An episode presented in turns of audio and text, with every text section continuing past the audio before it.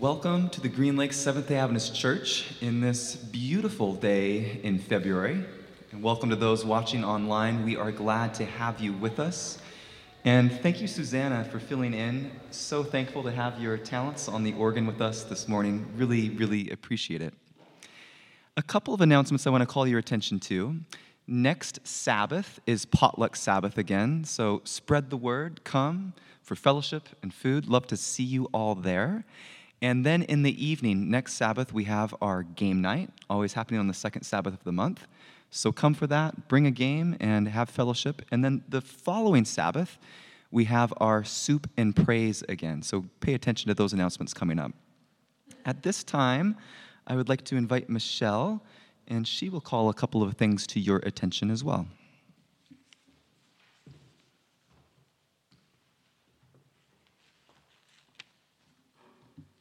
Good morning. First of all, I wanted to say a little bit about this morning's music. Uh, Susanna has chosen to feature a set of variations for the organ composed by Jessica French. Jessica French is a young lady who lives and works here in the Seattle area. She originally trained as a professional organist, doing her bachelor's at Indiana University and her master's at Yale University. Due to a medical condition, she had to abandon her organ career and switch to composing. She is a student of John Muehleisen, a very famous Pacific Northwest composer. And over the last few years, she has made an international reputation as a composer of sacred choral music. Surprisingly, even though she's trained as an organist, she has written only one set of pieces for the organ, her principal instrument, and those are being featured by Susanna today. If you'd like to know more about Jessica and her career and her work, there are links attached to this Thursday's email. So thank you, Susanna, for bringing Jessica's work to our attention. The second announcement I wanted to make was that the lecture series committee is delighted to announce that Dr. Michael Campbell will be our presenter for the spring lecture series on April 12 and 13. Dr. Campbell is a well known and highly respected Adventist historian and uh, is currently serving as the director of the North American Division Department of Archives, Statistics, and Research. Um, a, a, big department if you go by the length of the name. Um, much of Dr. Campbell's uh, research into denominational history has centered around the 1919 and 1922 conferences. And out of curiosity, I would like to know how many of you are aware of these two Bible conferences and the impact they have had on the trajectory of the Seventh day Adventist denomination? Is this something that's familiar to you?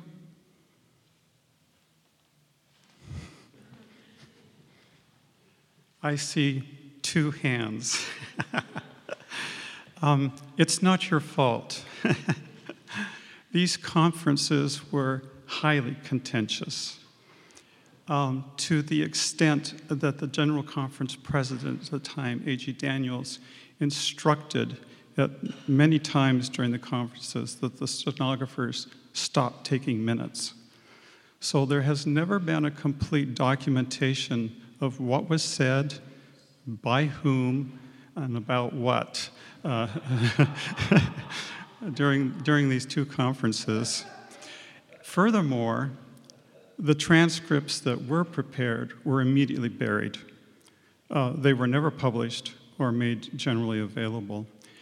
They were rediscovered in the uh, archives in the 1970s, and Roy Branson, who at that time was editor of Spectrum, published A.G. Daniells' introductory remarks and some of the transcripts in the Spectrum magazine in the 1970s. However, in the 70s, the Spectrum had a very limited audience, so this information has never really ever filtered out to the larger denominational congregations until Dr. Campbell came along and made it his life work to study these two conferences and the impact that they've had on the theology of the Adventist denomination over the last hundred years. Um, At the time of the conferences, World War I had just finished. Ellen White had died four years earlier, and the church was really, really trying to find its identity and find its way. And after these heated discussions, the church made the decision to hitch its star, as it were, to the fundamentalist evangelical movement that was sweeping the United States in the post World War I era. Think Southern Baptist Convention. That's the direction that the church turned at that time. And that's had an enormous impact on our trajectory over the last hundred years and contributes a great deal to a lot of the uh, significant conversations that we're having in the denomination even today.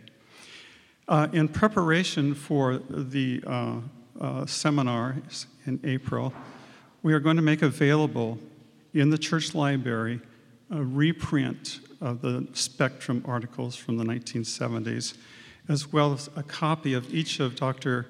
Uh, Campbell's two books. The one, 1919, was published in 2019 on the 100th anniversary, and the one on the 1922 conference was published in 2022, again on the 100th anniversary. Uh, these books are fairly easy reads. I read half of the 1919 one last night in a single sitting, so uh, it won't take you a long time to go through them. But we wanted to make these resources available to you in preparation for the April seminars. If you want your own copies of the books, they are readily available on Amazon. Uh, both of them are available as Kindle downloads for about $8 a piece. Or if you like a real physical book, they're available for about $16 each. So we hope you will take advantage of these resources and study up, do your homework for the April uh, uh, lecture series. Hope to see you there. Thank you. Thank you so much, Michelle. And I'm going to call Reed Ford. And as he's coming forward, one more comment on what Michelle was saying in regards to the lecture series. If you're like me, it may be that the sound of the director of archival research and statistics might not sound like that interesting of a presentation. But truly, what Michael Campbell is bringing to the table is showing how the past is present. And if you've ever wondered, why is our church so fundamentalistic on some of these things institutionally? It really traces back to what was happening in 1919 and 1922. So put it on your calendars, and I think it'll be interesting. Reed, go ahead and share your announcement for us or thought. Hey, good morning, church. Um, my name is Reed, and I am helping out today with a uh, free meal that's taking place in Counterbalance Park at about 2 o'clock this afternoon. That's down in uh, Lower Queen Anne.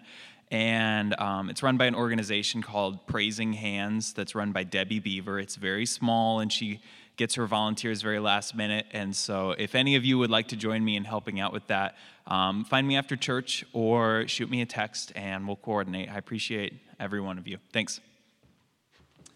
Thank you, Reed. And then the final couple of announcements that I have is we have our new Gazette issue out. And in here, we also tell the story a little bit of Jasmine, who just recently got baptized, as well as current events and things happening. So look for the Gazette.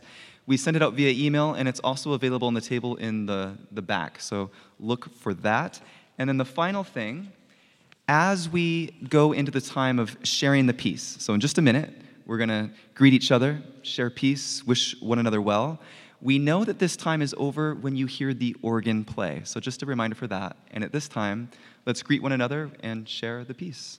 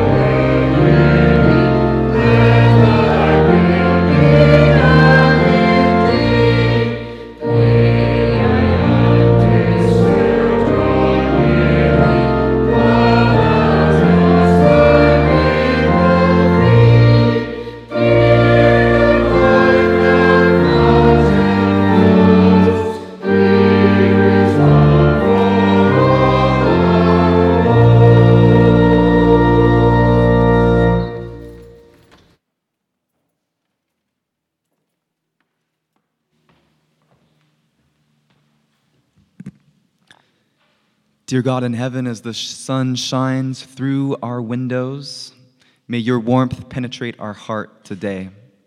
My prayer is that everybody that's walked through these church doors this morning can receive your grace, your forgiveness, your love, and that we can extend it to others. Be with those watching from home this morning. May they be comforted, bring healing, bring peace. Be with us now, and we pray this in your name. Amen.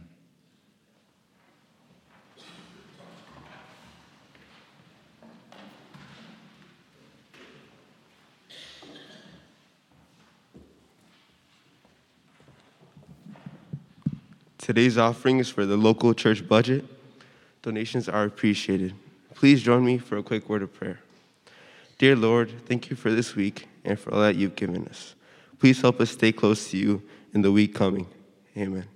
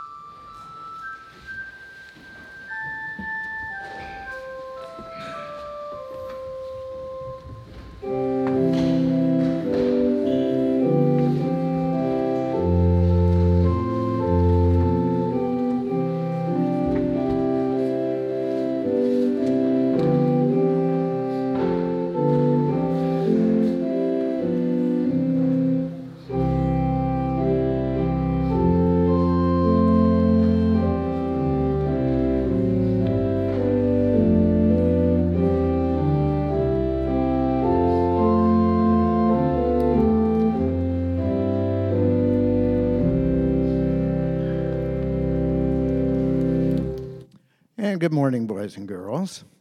So, this morning we're going to start with a well known Bible story out of the Gospel of John.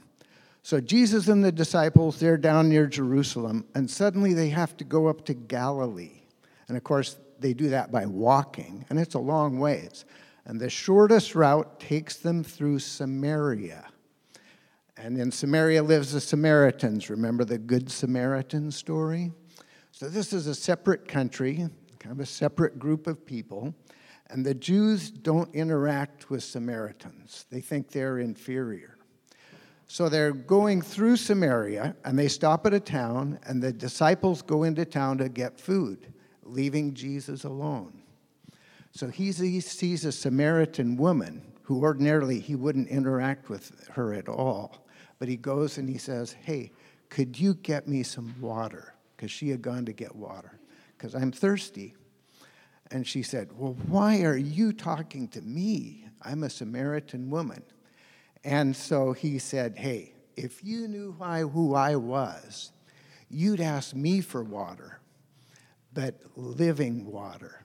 So, what he was referring to was the Spirit of God, not the physical water, that he could give her this blessing that would last her, she could keep her whole life. And so that had a big uh, effect on her. And um, so, a question then is where were they getting the water? Here's a picture of uh, somebody's taken of this story. There's Jesus talking to the Samaritan woman, and he's asking her for water. So, where did she get the water? Huh? A well. That's right. That's what he's sitting on. So, what is a well? And why is it built up like that? Yeah. A deep, deep, deep, deep, deep hole in the ground where water is, uh, where water flows. Yeah, most of them are only deep, deep, deep. But yeah, they're they're very. In fact, you could you could imagine if the top of the roof is the ground, the well could be this deep, as deep as this, and it's dug by hand. And they get lower down there and they dig those by hand. And they put these stones around them because if you just have a hole in the ground, people could be walking by and, oh, fall in the hole. Yeah. And uh, also to keep it clean. So that's the well. Okay, so a trivia question that's unrelated. Uh, what's the name of the brother and sister that went up the hill to fetch a pail of water? Jack and Jill. That's right. Yeah. So good that our education system isn't as yeah, okay, so there's a well. Okay. So I'm ta- so well, um, I'm talking about wells today because I just got back from a month living in Mexico. And it turns out that our property, we have a well. Actually, it's right in front of our front door. Let's see. So here's a picture about 50 years ago when I first visited the property. It's property of my wife's. So you see, right in the middle there, looks just like the picture we saw of Jesus and the woman, and that's the well. And even back then, it wasn't. It had been filled in. It wasn't working anymore, but it's kind of kind of cute. Um, here's a picture of the well today that I took when I was down there. So you see, it's in the same place. Um, obviously, it didn't move. And uh, that's our house that we built around it. Let's see if I have a. This is kind of taken from roughly the same angle as that old picture of the well. Somebody tried to paint it. I cleaned it up quite a bit for this uh, story and picture. It's kind of got in, and it's filled in pretty much. Uh, but they did dig that um, all those many years ago, and it's kind of nice to have that out in the front. Um, so that's why I thought I'd talk about wells today for today's story.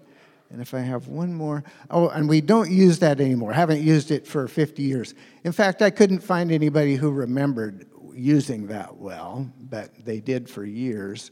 I think it was dug probably 100 years ago. And today, so this is a picture of the municipal pump. So this pumps water out of the aquifer and that's where we get our water now. Pumps in from the city, just like uh, kind of like here. Um, so that's what we have now. We don't have a well. So that's that's all my pictures. So a reminder that water's very healthy, and uh, drink. It, make sure you're always getting enough water. both the physical water that we get from wells and pumps, and also the spiritual water that comes from studying the Word of God and feeling the Spirit of God in our hearts. Thank you for coming.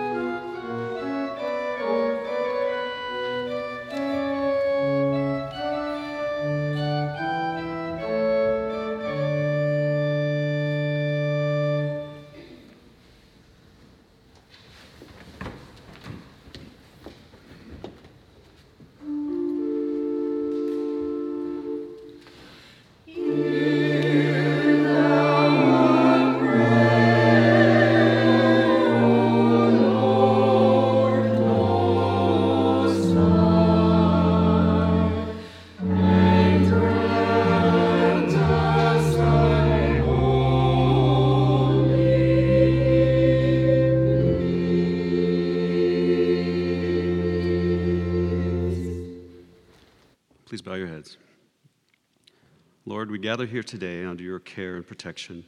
Thank you for your kindness that never fails us, and please guide our thoughts and actions to bring you glory. Strengthen us and fill us with your peace.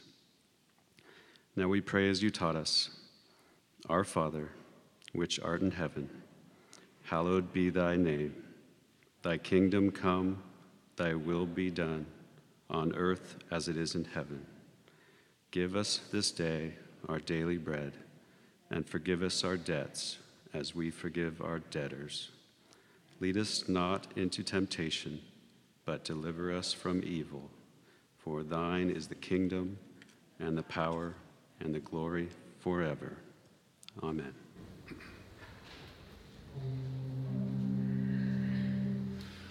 The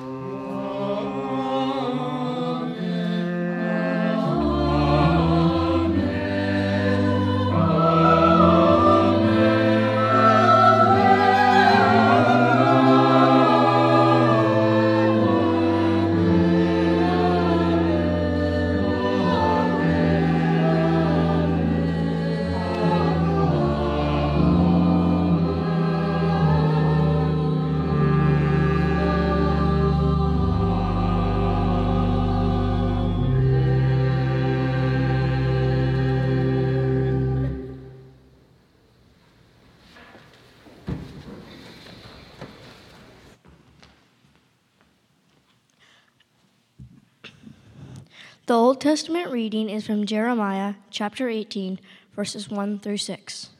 The Lord gave another message to Jeremiah. He said, Go down to the potter's shop, and I will speak to you there. So I did as he told me, and found the potter working at his wheel. But the jar he was making did not turn out as he had hoped, so he crushed it into a lump of clay again and started over. Then the Lord gave me this message. O Israel, can I not do to you as this potter has done to his clay? As the clay is in the potter's hand, so are you in my hand.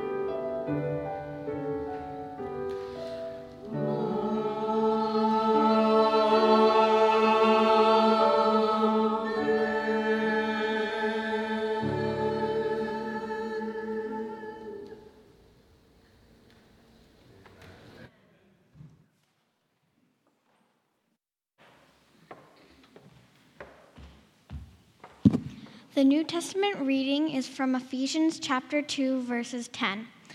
For we are God's masterpiece. He has created us anew in Christ Jesus so we can do the good things He planned for us long ago. May the Lord bless the hearing of the word.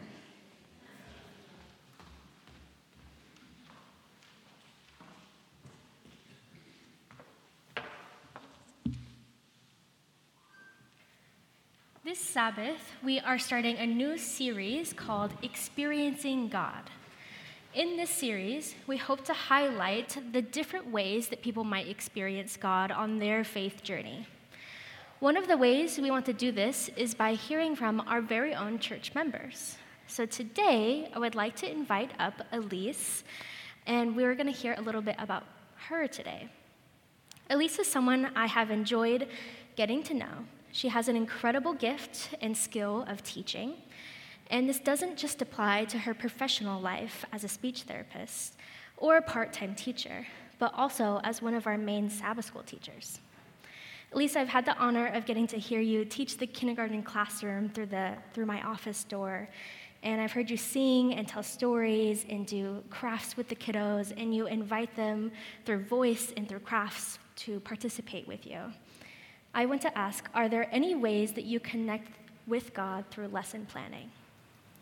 Actually, it's been really amazing to have the opportunity to work with the kids um, because that is one of the ways that I connect with God the most, I would say, is that I love creating things and I like that moment where I have a goal that I want to get to and all these thoughts flying around in my head, and all of a sudden things come together, and I'm like, wow, this just like is amazing. It, it, didn't. It feels like it's something that I didn't create, but just comes together.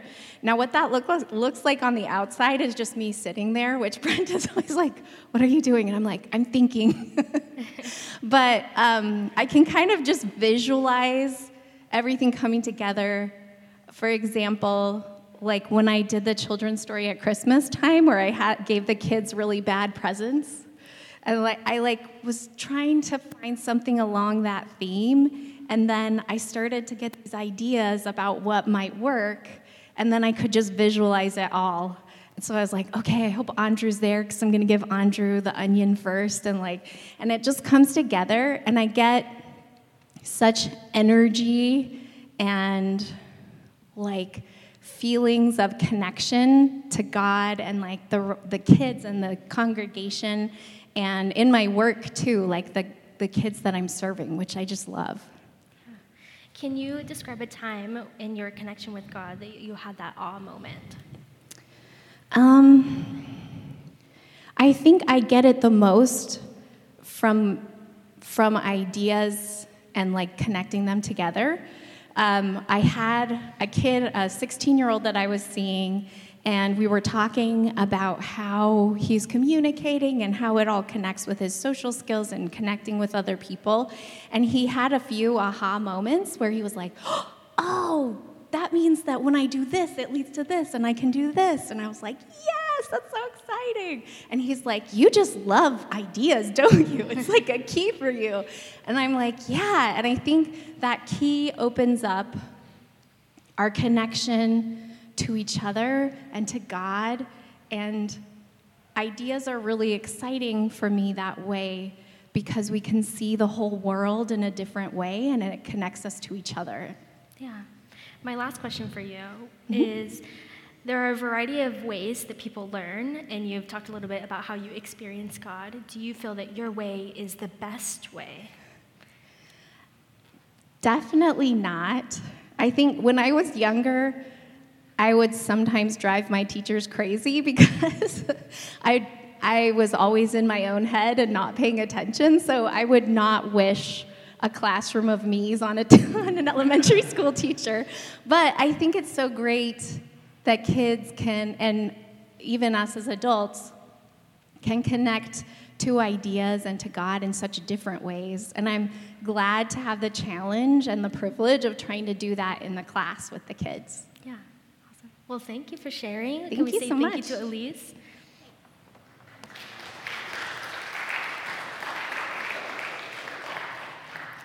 As Elise talked about, there are different learning styles, such as visual, verbal, auditory, and kinesthetic or hands on. However, often in the classroom or workplaces and even worship, we offer very few methods of learning and experience. The best place often finds opportunity to learn through all modes. Many teachers are learning how to adopt this creativity to create diversity in learning, but typically not churches. In Walla Walla, I took a class from Pedrito called Church Worship. In this class, you talk about everything from the method of worship to the structure of a worship service. Something I remember talking about a lot was the structure of the inside of the church, the sanctuary. We were put into two groups to draw and design the ideal church sanctuary setup. This was and is challenging because our buildings are typically set up with rows of pews that face the preacher, and you listen to me or Pastor Kevin talk about 20 minutes or so, and you reflect. This setup, though, is only conducive to auditory listeners, learners. It does not usually invite a response. There is some participation in singing, but it still leaves many people who process differently to figure out how to engage in worship on their own. Often, this results in people not listening, not participating, and sometimes not attending. Katrina Bundy, in her article, Experiencing God Through Art, says often art, not just paintings or sculptures, but also the process of interactive creating, encompasses and can create worship as an encounter with God rather than a passive experience. She also says that God is a sensory full God who reaches us through a variety of sensations. Our text today came from Jeremiah. God talks to Jeremiah and tells him to go down to the potter's house. There, Jeremiah sees the potter working with the clay.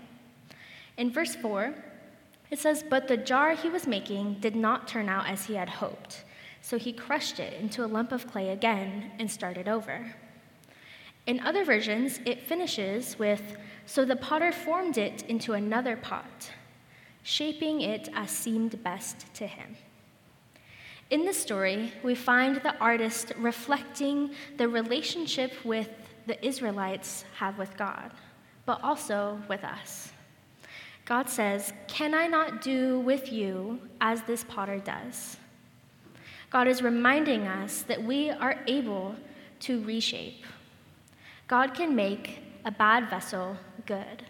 He can take the clay that is too stiff or has rocks in it, and he can turn it into something new. God can make you a vessel of honor. The way that things come together is an important art form.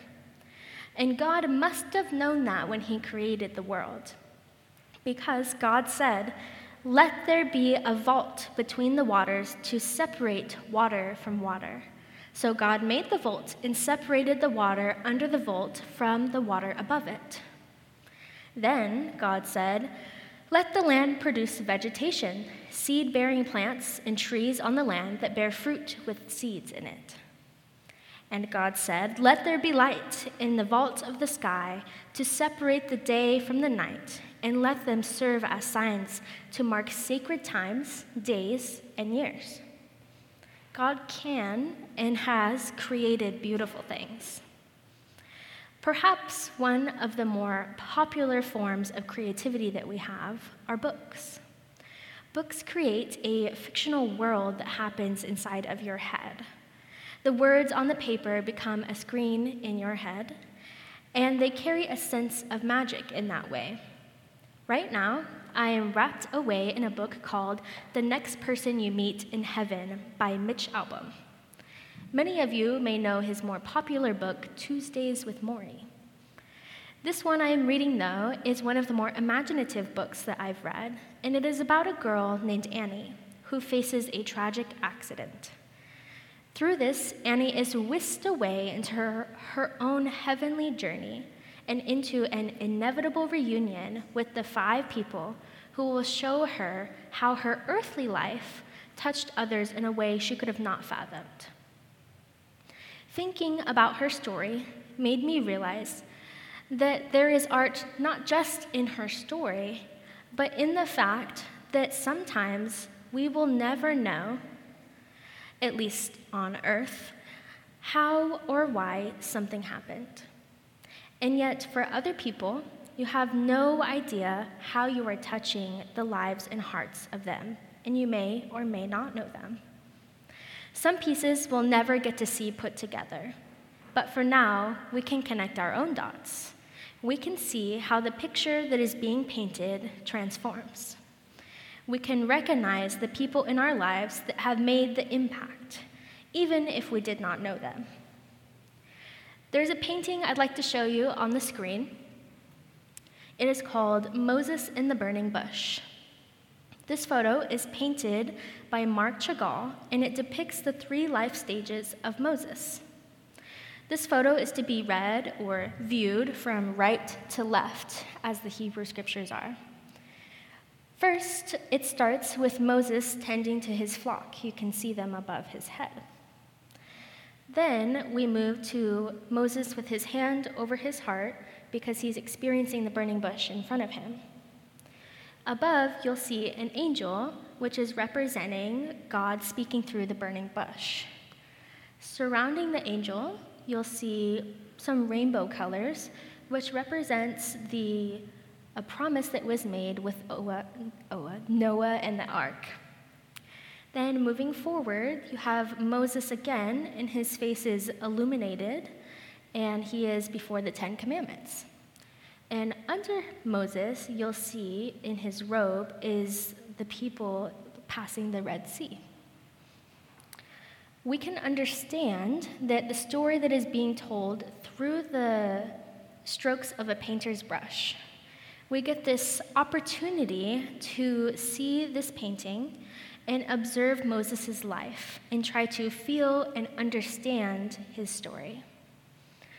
Moses, on the other hand, had the opportunity to not just hear from God, but to see God in this very visual flame of art.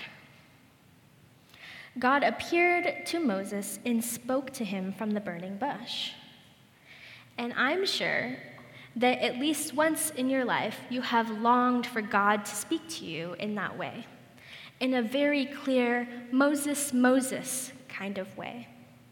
And while sometimes that happens, you have probably come to realize that you understand or hear from God in a very different way than auditory. You learned that God occupies the Bible. You learned that God is omnipresent, but in order to find him, you have to open up that good book. Now you know that God speaks through everything.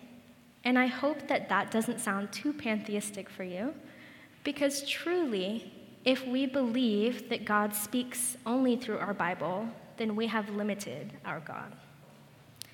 God is present in more ways and places than we could think. Today, we are experiencing that God is present in creative ministry, media, and arts. I read an article that talked about the theophanies, which is just a big word that means the experience of God by humans. And I loved how it painted God's creative form. It says, Scripture reveals that God speaks up in very surprising ways. God sends a message through a talking donkey in Numbers, and a floating hand that offers a cryptic code in Daniel. Then, of course, there is Jesus. Jesus is the purest, most unadulterated manifestation of God on earth. But we don't always stop to, to consider how strange it is that God speaks through a low class worker from an insignificant town in a rather insignificant region. God has painted and crafted the Bible and its stories in a very unique form. We have talked about a few artistic and creative stories that take place in the Bible. We've talked about the painting with Moses and the burning bush, the story of the potter, and creation. But there are many more art forms that we connect with God with. Cooking is another beautiful art form in which many people seek and connect with God. I wonder if any of you have had that moment when you were eating something so yummy. Maybe it was your mom's homemade, most famous dish, cookies or pie, whatever it might be. And you call her and you say, Mom, remember this thing that you made when I was a kid? What's the secret ingredient? And what might she say? Love. I heard somebody say it. Love. Theology and cooking have this secret ingredient in common. In the Bible, we have chapters and chapters dedicated to showing love to people, telling us what love is, what it looks like, and finally, that love is above all. Love is the most important command. In cooking, a lot of ingredients are naturally so good on their own, but there are some that are more bitter, like Brussels sprouts, that need a little bit of help. And you need more understanding and love to know what to pair it with to make it more palatable. And can't we say the same about Scripture? Some of it is bitter and hard to swallow. Wives, submit to your husbands. What do you mean, Paul? I thought that you were pro female leaders like your best friend Phoebe. But when we pair it with some more context, it becomes palatable again. Both are enjoyed best when received for what they are labors of love. I will share that I connect with God in many ways, usually in the more abstract ways. Often, when God is speaking to me about the big, momentous things in my life, it is in the way that Elise talks about, where the big picture comes together. I have these pieces, and then it comes together, and there's no other way it could have turned out. That's the answer. But in the mundane days and weeks, God often speaks to me through music. Music is a big part of my life, and it is often why I will quote songs to you in my sermons. So, as you go through this week, through the art and the music and the teaching, through all of the various forms of creativity and art, I invite you to reflect on the ways you experience God. How has God communicated with you? As we go through the series, we will highlight more ways of experiencing God, and we will ask that you will join us and meditating how do you best experience the divine?